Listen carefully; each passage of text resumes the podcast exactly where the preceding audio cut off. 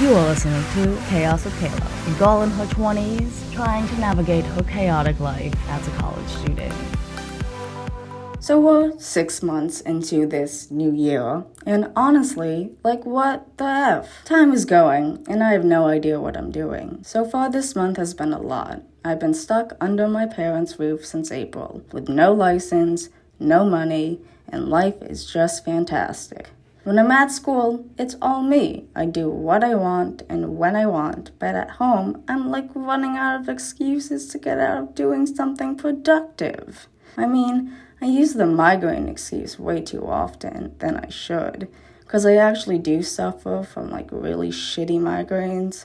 Or the alarm never went off, the internet was down, and to be fair, the internet was down that day. But in all seriousness, though, whether it's going to a dinner with a family or any kind of Zoom meeting that requires my face and full attention, I mean, it's a hard knock life for sure. Anyways, the last time I spent a summer in hot ass Texas, I shit you not, I was probably like, before I moved back to New Jersey, like, I don't know, maybe after fifth grade graduation. It's been a hot minute, and it's kind of weird seeing all these people you grew up with, and they're like completely different people. My brother had one of his friends over who I honestly have not seen since I was like seven years old. First thing he says to me that he remembers me being obsessed with mayonnaise. Great. And I honestly forgot about that shit. I was a special kid. I mean, I was six, seven years old, dipping everything in mayo. I was definitely one of those attention seekers. i Always be getting in trouble for my mouth. Some things don't change, but I've gotten better. I think. I mean, I was quiet and shy, but you know, I also had that like Tasmanian devil twin that would come out once in a while. Here's a little fun fact about me is during like the June slash July months, my sister calls it Kayla season. Why, you may ask? Because in between those months, I always get infections in my kidneys, which is just fabulous. Because a bitch, I don't drink enough water. But like, let's be honest, who really has the time to be sitting and drinking water all day? Plus, Plus, having to get up and use the restroom, I mean, that's a lot. So, anyways, last year it was July, and this summer it happened the first week of June. So, basically, I'm sitting by the pool. I get stones all the time. My body just naturally produces it. So, whatever, I go and get it checked out. I'm in the waiting room with a bunch of other people and their issues, or whatever. But I will say, emergency waiting rooms are something else. Like, you cannot even make up the shit that goes down. I mean, Thank God for this. And the whole mask mandate, because I was hysterical laughing. Like my face with my mask all bright and red because it's, you know, like a nervous laugh. Like, I'm not that much of a bitch, but I'm sitting there and a young couple walks in, maybe like high school seniors, college, somewhere around the adolescent years. A guy walks in, has no clue. I honestly felt for him because not knowing what to do in a public place, like, that's too much. Anyways, long story short, the girlfriend comes in in this full mode panic attack. And I know what those feels like, and it's absolute hell. So I felt bad, but the staff was only letting in actual emergencies. First, so kidney pain and a panic attack was not first for triage. Then you got a completely different person who was sitting across from my dad and I and just would not stop talking. You know, when you're not in the mood, and there's always gonna be that one person who just talks and talks and talks. I mean, she was like trying to diagnose this poor girl and saying she should go get it checked out, and the boyfriend had no interest in what this lady had to say. But I'll give him bonus points for being really nice about it.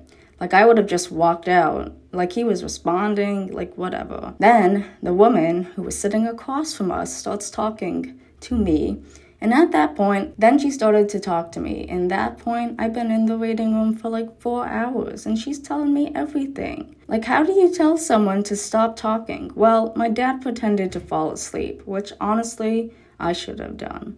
One of the nurses comes out and asks her to go with them, and she is like silent for a little bit. And then she goes, Oh my God, my friend, she just died. And the guy was just like, you know, no idea, just wants to take the lady in, whatever. She's like slowly panicking about her friend who just died. And it was so random. And her reaction, it was so delayed yet calm. Anyways, that day I waited in the damn waiting room for eight hours just so they could take a scan and find stones. Love my luck. So, for the first time in like history, I got out to a party at one of the bars in Houston, Texas. I say it's my first time. Houston is not the safest, I shall say. I mean, someone was literally robbed five blocks from me. Like crime is at a is at a all high. So downtown Houston isn't quite the party scene you would expect. I mean, a lot of trash, and I'm not talking about the people, but just in general. Also, so many older looking creeps with just the range of ages, and it was fun. Very different personalities. What was going on in that club. But you know, that's what creates the vibe. You know, I be living it up, screaming, dancing, singing. And then there was on the ground my sister, you know, just casually sipping her drink, dancing, but like not like me.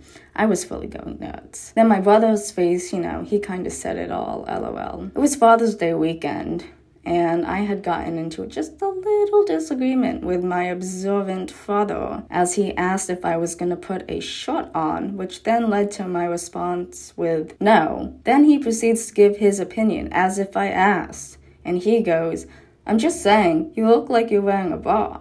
Sure, I definitely was showing more skin than my sister, but I looked hot as fuck. In that outfit, I was so shocked because did he really just dress code me at 21 years old? Like, excuse me. I remember my mom bringing longer shorts to school because those damn teachers would complain that my butt was out. And I wore the outfit before to a freaking family dinner sit down and not a word was said. So just adding chaos to my life. And that night, and it didn't even start yet. Like the audacity. Anyways, I ranted a lot for tonight, and thanks for listening to my chaotic life.